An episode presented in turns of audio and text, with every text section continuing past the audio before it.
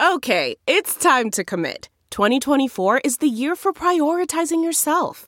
Begin your new smile journey with Byte, and you could start seeing results in just two to three weeks. Just order your at home impression kit today for only $14.95 at Byte.com. Byte Clear aligners are doctor directed and delivered to your door. Treatment costs thousands less than braces. Plus, they offer financing options, accept eligible insurance, and you can pay with your HSA FSA. Get 80% off your impression kit when you use code WONDERY at Byte.com. That's B-Y-T-E dot com. Start your confidence journey today with Byte. Delve into the shadows of the mind with Sleeping Dogs, a gripping murder mystery starring Academy Award winner Russell Crowe. Now available on digital.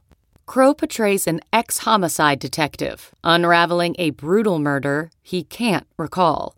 Uncovering secrets from his past, he learns a chilling truth. It's best to let sleeping dogs lie. Visit sleepingdogsmovie.com slash Wondery to watch Sleeping Dogs, now on digital. That's sleepingdogsmovie.com slash Wondery. This episode is sponsored by Zengo.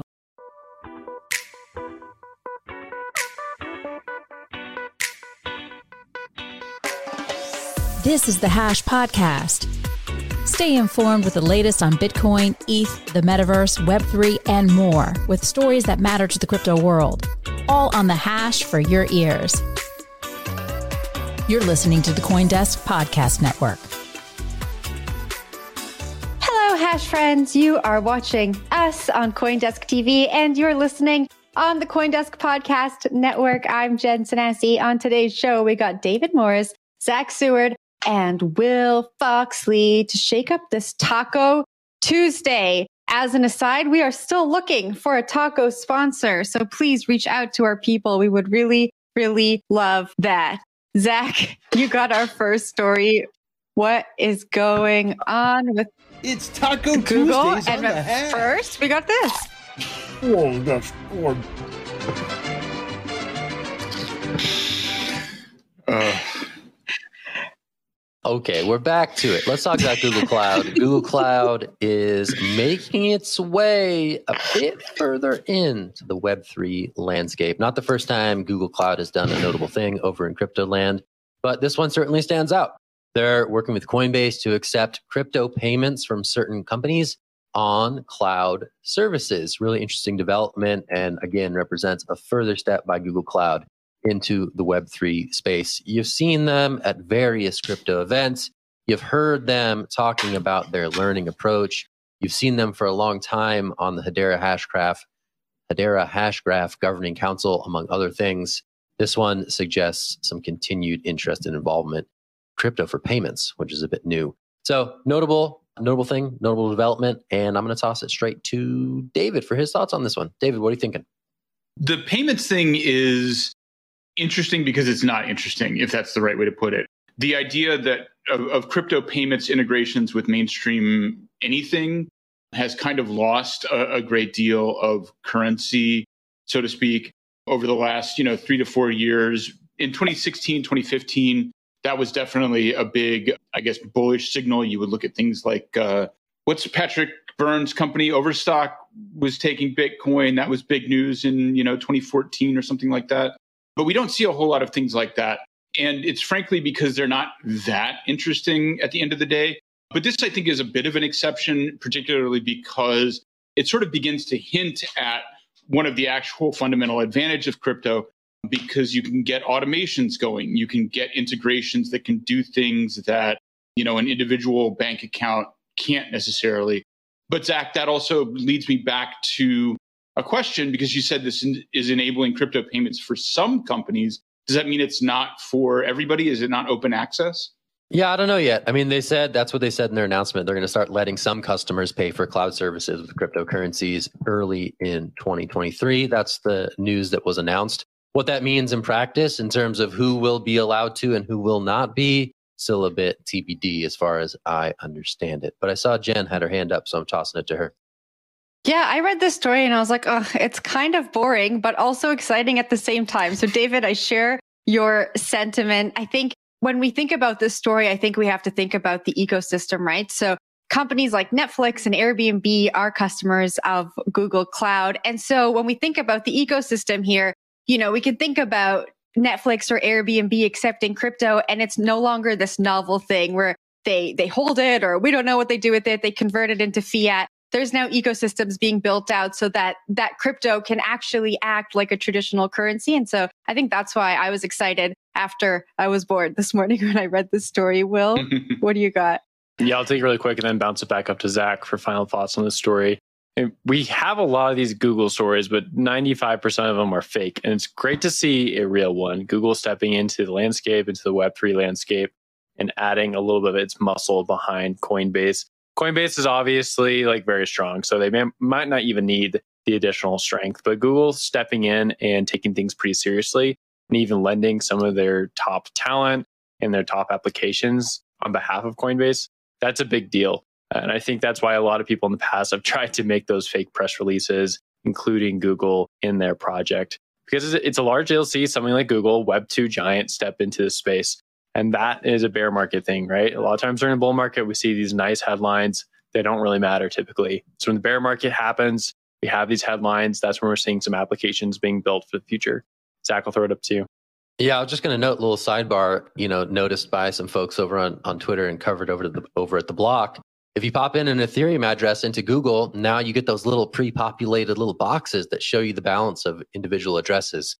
So in addition to some of these, you know, more business focused initiatives, you have Google seemingly experimenting in good faith in terms of adapting some of these services into their the bread and butter, their search product, right? So that's kind of cool to be able to see it like, you know, it's pulling from Etherscan, right? They're not creating their own block explorer, but they're pulling from Etherscan and showcasing balances is actually a really interesting, if incremental, step forward in terms of making Google a bit web a bit more Web three friendly. Mm. So anyway, interesting stuff out of Google for sure. One to watch as it relates to the Web two giants dabbling in Web three. But we'll change gears. Let's go macro. David, you got the next story of the day. Yeah, and I can't believe nobody has said anything yet. I'm dressed up today because I'm talking about serious economic issues. I'm wearing a tie because I deserve to be taken seriously. And I know everybody on this show just thinks I'm a clown, but I'm really no. I'm, you can call me. That's not true, today. David. I noticed the tie and said something, but you didn't hear me before the show. So don't come oh, down okay. on us. Mm. We see you. My shirt is also aliasing a little bit. Sorry to anybody with epilepsy out there. Be careful. So anyway, we have a series of reports. This isn't really just one story. We have the World Bank, the United Nations, and now the IMF most recently saying that we should expect a, a global recession in you know the coming months if it hasn't already basically begun. And we also have Jamie Dimon saying the same thing just a couple days ago. And you know, you can expect to start seeing these things come up as CEOs, especially of major banks and other financial institutions, make these statements as a way to get a headline, the way we're giving Jamie one right now, because it has really become a pretty easy prediction to make and it's it's really about some very comprehensible things having to do with Russia and energy and interest rates. That's maybe a little bit more complicated. But we, uh, you know, and, and I think that crypto definitely needs to be paying attention to this because we're, we're trying to think about the market cycle. And we already have some headwinds with just domestic United States interest rates. And we're going to have, I think, bigger problems on a macro level going forward. There might be some upside down the road. A recession does have some some good features, but uh, it's a lot to worry about. And I see Will nodding, nodding his head in agreement. So, Will, how do you think this is going to play out in general or in crypto? You know, it's my favorite part of any crypto show. We all got to put our tinfoil hats on and predict the future of macroeconomics, even though we just like the coins. Uh, this one is interesting because we do have Jamie Dimon walking out front talking about what the economic conditions of the future are going to be like. And there's a lot of other people who are saying very similar things. So last week, the UN also came out and said that they were pretty unhappy with, with what Jerome Powell and the Federal Reserve are doing by increasing interest rates. And for good reason, right? We saw that mortgages are now going up about 7%. It's the highest mortgage rate in the last 20 years. That's not great for economic development because people are not going to buy a house. I'm not going to buy a house right now. I'm probably going to wait. You're going to see a lot of asset prices go down because there's an inverse correlation between interest rates and asset prices. And that's going to slow businesses down as well. You can't sell your good for as much money as you used to in the past. So I think there are some things that sort of line up. That being said, to your, your point, David, Everyone loves to be a Doomberg. Everyone loves to be zero hedge. Everyone loves to throw out this headline. It's how you get clicks. So fact who check, knows what really happens, continue. right? Yeah. Zach, I'll throw it up to you. I want to give it the fact check. David's got a fact check ready to drop. Come on, man, take it. Everybody loves to be zero hedge. I mean, maybe sometimes. That's it. That's all I got. Jen, take it away. I was just going to say, you know, the article says corporate America and Wall Street are already bracing for the downturn. And economists have been saying we're due for a recession since before COVID happened. Then we had all of these black swan events. There's a war in Ukraine. COVID happened. And so I think that corporate America should have been bracing for longer than maybe some of us would have expected. I wonder if they actually have. You know, we've seen what's happened to the crypto industry as we've kind of turned into the bear market. And I, I hope that corporate America has been preparing for this and that people aren't going to be the ones suffering at the end of the day. David, you said that there is some good that can come out of this recession. And so I want to throw it back to you so you can end us off on a good note. What is the good that can come out of this? Well, I'll actually give you a two part answer there because some of the good is it's good for the United States because a lot of this is spillover effects from the changes to interest rates, which, you know, as, as Will pointed out, are not great for the real estate market domestically, but are, you know, according to all conventional wisdom, necessary to get inflation under control. And in the long term, that's really fundamentally necessary for a functioning economy. Unfortunately, as we're seeing everywhere from, from Europe to the UK to the developing world, that has really harsh impacts for countries outside of the United States who basically wind up with terrible exchange rates, and that impacts their ability to export primarily. I'm sorry, import. And so they're dealing with inflation based on imports. Food is getting more expensive for people in the developing world. That's really bad. That's probably in a human dimension, the worst aspect of this is going to be what happens in the developing world for people who are going to face for the first time in more than a decade some probably serious challenges with literally just eating. So, so all of that is bad, and it is a cost paid by the rest of the world to the United States primarily because of dependence on the dollar as a system of exchange. So we can put all of that under the why we maybe should move away from the dollar umbrella. But to speak to the the real upside is that as you know, Jen, you mentioned there have been projections that we needed a recession or we're due for a recession for a long time. I mean, 2008, we've had a little bit of pullbacks here and there, but in terms of a real recession that lasted on the order of a year or more, we haven't had one for more than a decade. There's debate, I'm sure, uh, on that, but essentially, a real recession has been a long time coming. And that means we get a lot of dead weight in the economy. That means we have a lot of zombie companies who are not making any profits. It means that we do not have a sustainable foundation for growth going forward. Uh, a, a recession clears out some of that. You get rid of, you know, maybe some unsustainable business models that have been relying on loans. And, and so that's, that's the upside is that we have a year, perhaps two of, of belt tightening. Um, we have some really serious impacts for the developing world. But then we come out of that with a lot of dead weight that is cleared out. Will, you want to get in? Yeah, I just want to bring it back to Bitcoin and crypto and get your guys' opinions on this. I, I, think the difference here for crypto is previously Bitcoin just been in a bull market. It's always grown in a bull market. It's been very cyclical, but the wider economy has always been permeable. And that's been great for uh, technologists, been great for entrepreneurs, being able to build pretty easily with lots of credit floating around. But if the market changes and we have a recession, what happens to our four year cycle theory, right? We had 2012 and we had 2016 2017 and then we had 2021 2022 are we seeing like another four year cycle or is it just down only for quite a while until the market figures itself out again you know i think on bitcoin twitter we get a lot of opinions some people right now are just saying that bitcoin's going to become like the new us treasury bond stuff like that like we just see such random atrocious financial advice but it does bear some questioning, right? What's going to happen with Bitcoin going into an actual recession? David, I'll throw it up to you for your opinion. Yeah, sorry I'm monopolizing this segment, but it is why I wore the tie. And I think that what we get is the four year cycle stays the same and it's a monster next time around because we're going to have a lot of downward pressure. And when we're talking about fundamentally strong assets, including Bitcoin and probably Ethereum, we're going to have a lot of downward pressure. But the secular forces, the broader forces that make Bitcoin and Ethereum sensible for not just right now, but 10, 20 years down the road, those aren't going anywhere. And everybody forgets recessions are shorter than you can imagine. Recessions last a year, two, three, and then you're out. And so things, you know, you get a recession, clear the brush, keep the fire burning, and, and you, then you go forward. I, I don't think the, the cycle gets interrupted. And also worth mentioning, we have a ton of venture capital floating around in the system right now. And there have been signs that it's going to continue. So I think that we benefit The a lot VCs from that in terms us. of floating through this. Uh, I hate to say it, but you're not wrong.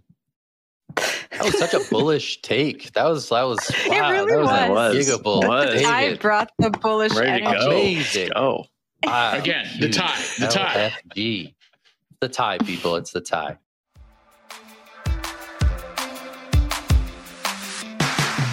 Zengo Crypto Wallet is an on chain crypto wallet with no private key vulnerability, leveraging advanced cryptography called MPC, which, until now, has only been available to multi billion dollar institutions.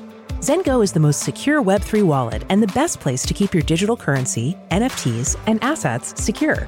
It's also fully recoverable using the wallet's biometric recovery kit. Get started at zengo.com slash hash and use code HASH to get $20 back on your first purchase of $200 or more. Terms and conditions apply. See site for details.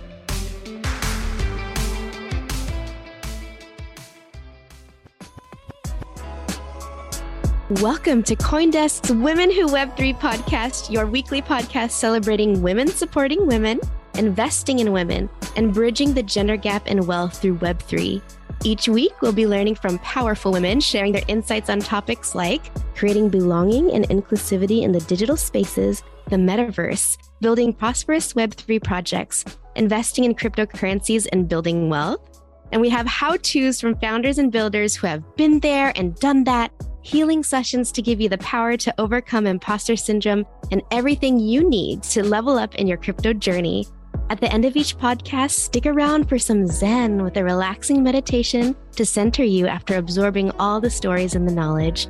I'm your host, Cams, and I'm on a mission to empower women across the globe to unlock the unlimited potential and earning power inside themselves through Web3. Whether you're just crypto curious or a crypto connoisseur, this podcast is for you. Let's get it.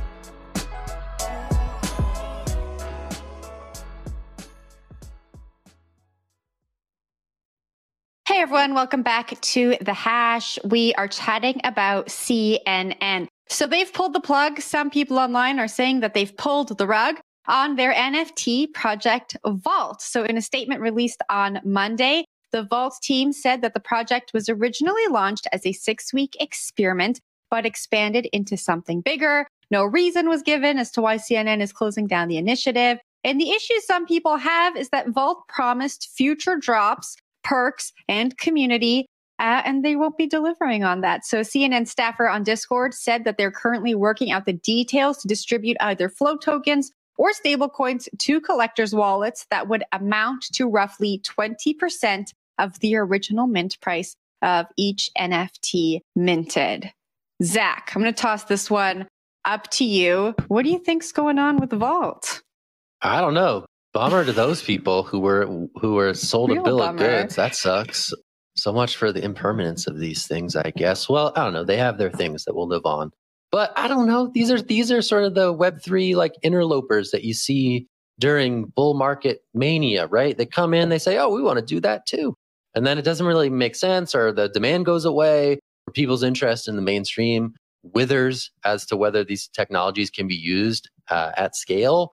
And then they just kind of they go away, and that's fine. They experimented with it. Everyone's welcome to experiment, and hopefully, as long as feelings aren't hurt and people are made whole who are expecting things in the future, that should be fine. But to me, this is hey, the people come, the bull markets happen, big brands, they experiment, they parachute in, and sometimes they don't have the conviction or the interest or see the demand to stick around and make it worth their while in these colder cycles. So that to me is sort of the big story. Yeah, curious to see what happens here. And I'll toss it to Will. He got his hand up there first. Yeah, I got three things I want to bring up. One is that they are talking about giving a little bit of money back. I think you can still own your NFT, but they're saying they're going to give about 20% of the mint value of the NFT back to people who purchased it. They're still working on the details, but most likely be in USDC. So there is like a little bit of refund thing here that I think is notable. Of course, it's not the entire price of the mint, but you still have your NFT. So you get a little bit of money back. Two, it's funny to see CNN pull the rug here. A lot of times in crypto, we get down on startups and early founders who are trying to figure these things out. But even a big corporation like CNN seemingly can't figure it out, right? These are really tough things to work on. And the last thing I want to talk about is the person within CNN who launched this project, I guess possibly walked away, or maybe CNN walked away from it. What does that mean to be building Web3 products within a traditional corporation? It's probably really hard to get go ahead on these things in the first place, but a lot of brands did it during the bull market. We saw Pepsi do it. We saw Busch and Anheuser do it with their beer stuff. We saw a bunch of other different corporations launch Web3 or NFT projects, and they've all kind of disappeared into the ether. I wonder what's going to happen to those people who are working on it. Maybe it panned out for them. This case doesn't seem like it did. David, up to you. Yeah, so I just wanted to throw in a little bit of sort of uh, TradFi business context here, which is that CNN, of course, was part of the package of stuff that got bundled into a merger between Discovery and Warner Brothers that happened early this year. And you might remember that CNN also had plans to roll out a streaming service called CNN Plus that was closed down literally the week after it opened because the Discovery team decided they didn't want to do it. And they're basically the people in control of this merger. So there's also just this sense that CNN is paring back a little bit more broadly. The, the second thing that I want to say is I don't entirely understand the logistics here. I guess the Vault was their NFT platform, not just the NFTs that they were selling. And that's the, I think, a really crucial thing to pay attention to here, which is that there are a ton of ways for organizations to sell NFTs without building their own platform. And it's not necessarily the hugest lift in the world. So I think that if you're in the Web3 space, the thing to take away here is that you have a lot to gain from selling white label services to companies like CNN that want to go in. And, you know, Time also was involved in NFTs and apparently made a lot of money during the bull market. And of course, the cycles are super high, the lows are super low, but this stuff does stick around. And, you know, if you're more on the CNN side trying to build something, you have to know you have to stick around, right? You have to keep this platform going. I can't imagine the maintenance costs were super high. But if you're trying to then become the person who's selling a service, not just the person who's selling the NFTs, you can't shut it down just because the market went the wrong way. So, you know, if you're trying to do picks and shovels, they have to be on sale year round, not just in spring. Jen, you want to wrap it up? Yeah, I think there's also a lesson here for people who are NFT buyers, who are investing in NFTs. If you're buying an NFT, just make sure you, you like the actual artwork or the JPEG or the video or, or whatever it is, because this project might not deliver on the milestones. They're just figuring it out. And maybe think to yourself, if, if the NFT I'm investing in doesn't do 50% of the things that they say they're going to do, am I going to be okay? And then I think that you'll be okay. So think about that. Buy low, well, sell high. Am I right, Jen? There you go. There you That's go. it. Buy low, sell high. Think about it. Don't invest what you can't afford to mm-hmm. lose. Mm-hmm. There we go. All those things. Some good stuff there. Okay, let's go over to something more sensible. Let's not talk about NFTs anymore. They've had their time in the sunshine. Let's move over Salt. to some Bitcoin stuff. We got a nice Bitcoin update. Block subsidiary, rather, Spiral, is working with mining firm Braiins to spearhead new Bitcoin mining upgrades. As a disclosure, I do work for a Bitcoin mining company, but I have nothing to do with this update at all. It is a larger update for the Bitcoin ecosystem. And that's why it's important to see a firm like Block which is quite large and has very large handholds in the traditional finance world, working so in like a detailed manner fashion with a team like Braiins, which is both a mining pool and also a development firm for Bitcoin mining. What they're launching here is Stratum V2. It's a new way to decentralize how Bitcoin mining works, further decentralize Bitcoin, make Bitcoin stronger against censorship attacks, making sure that anyone who is mining on the network can actually mine without having to use a pool, for instance. It's a pretty big update, and it's great to see Jack Dorsey's firm continuing to put more effort into updating Bitcoin.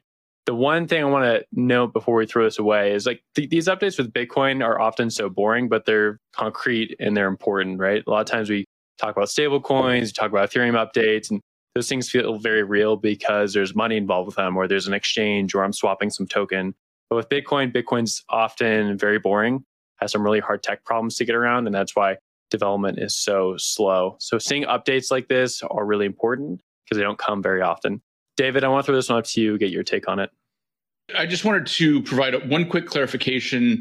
So if you haven't heard of Braiins, which I'm not even sure how you pronounce it with the two eyes, but it's formerly Slush Pool. So if you've been around for a while, that's it. They apparently rebranded. I'm not totally sure about the structure, but it, it is, as Will said, really amazing to see Block, you know, form like an element of Square talking to the people who used to be Slushpool, who are, you know, complete crypto natives, have been around for a long time. But there are definitely a lot of, uh, if you're if you're trying to get into the technical depths here, there's a lot of uncertainty, at least for me, looking at just the quick read through. Uh, so, Will, I think a lot of us are going to have questions for you. And the first one is, how does censorship resistance, how does how does mining pool software have a role in censorship resistance? Do you have any insight there that you can kind of fill us in? Yeah, I can throw some information your way. The, the first thing I want to note, though, is like this topic is technical enough, but both these companies have done so many rebrands, can't even keep things straight. So Block was formerly mm. Square, which most people knew about them as, and their subsidiary Spiral, which used to be Square Crypto, is the one working on this. Oh my update. god, I didn't even know that. Braiins, yeah, that's ridiculous. Yes, yeah, it's just insane. They got they got to keep it a little bit straight for everyone. Braiins is formerly Slush Pool, but they've rebranded as Braiins as of uh, I think two months ago. What's happening here is Bitcoin mining is centralized on the pool level, where you, where you have a few entities that run servers. You have all these Bitcoin mining machines all over the world. They point their Bitcoin mining machines at these pools. These pools then talk to the Bitcoin network, and the Bitcoin network gives them work, and it goes back down the stack to the pool and then back to the machine. And so you have work going from the machines all the way to the Bitcoin network, and then Bitcoin flowing back the other way to give you compensation for that work. The issue there, of course, is the pools. Like anyone who's looking at Bitcoin the first time often comes across that and notices it's centralized. There's not a ton of downsides to it because you can easily swap between different pools. You can boot up your own pool pretty simply if you know how to code. So it's it's a workaround, but there's better ways to decentralize this mining application where you can go straight from your own mining machine straight to the Bitcoin network and talk to it. And that's the ambition of Stratum V2. They're not quite there yet, and this is only one implementation. They've had Stratum V2 out since 2019, but it's missing a bunch of key features, uh, including some censorship resistant features. And that's what this update is trying to do. Uh, they're basically moving the lines every one yard, right? Because it's so hard to change Bitcoin. It's so hard to decentralize Bitcoin even further than it already is. But again, that leads you back to the importance of Bitcoin. It's hard to figure it out a lot of these things, so it's hard to improve on top of Bitcoin. That's why it takes so much time to come up with different ideas to make it even more decentralized. Zach, I saw you nodding, so I'm going to throw it up to you. I got nothing. I just wanted to say, David, you say brains like brains like zombie style. You didn't know that? Come on, that's how. That that's why. That's correct. how you spell it. That's how you spell it. Zach, Duh, when you want it I'm to writing be it down. zombie style. Information. Taking Come notes. on. Brains. Jeez. Give it tie, but you don't know how to say brains. All right. Anyway, that's it for the show. I mean, ties We're usually down. cover for ignorance, so you know. It's Taco Tuesday, everybody. All right, good times. That's it. We'll be back on on uh, on Wacky Wednesday. Thanks for watching the hash. I'm Zach. That's David. We got Jen. We got Will. Check us out on the podcast network. Check out All About Bitcoin at 3 p.m. Eastern on CoinDesk TV. 3 p.m. And through it all, have a great day. We'll talk to you soon. See you, everybody. Thanks, guys. See ya. You've been listening to The Hash on the Coindesk Podcast Network. We would like to hear from you, so if you have any questions or comments, please reach out to us at podcasts at coindesk.com, subject line The Hash, or leave us a review on your favorite podcast player. Thanks for listening.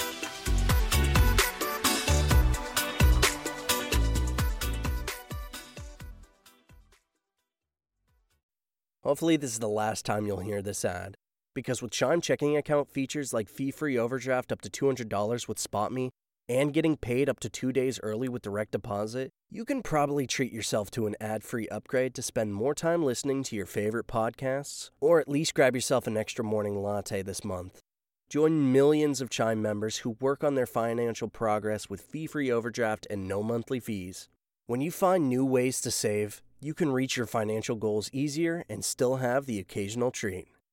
Take more control of your finances and say goodbye to monthly fees. Open your account in minutes at chime.com slash goals 24. That's chime.com slash goals 24. Chime. Feels like progress. Banking services and debit card provided by Bancorp Bank NA or Stride Bank NA, members FDIC. SpotMe eligibility requirements and overdraft limits apply. Terms and conditions apply. Go to chime.com slash disclosures for details.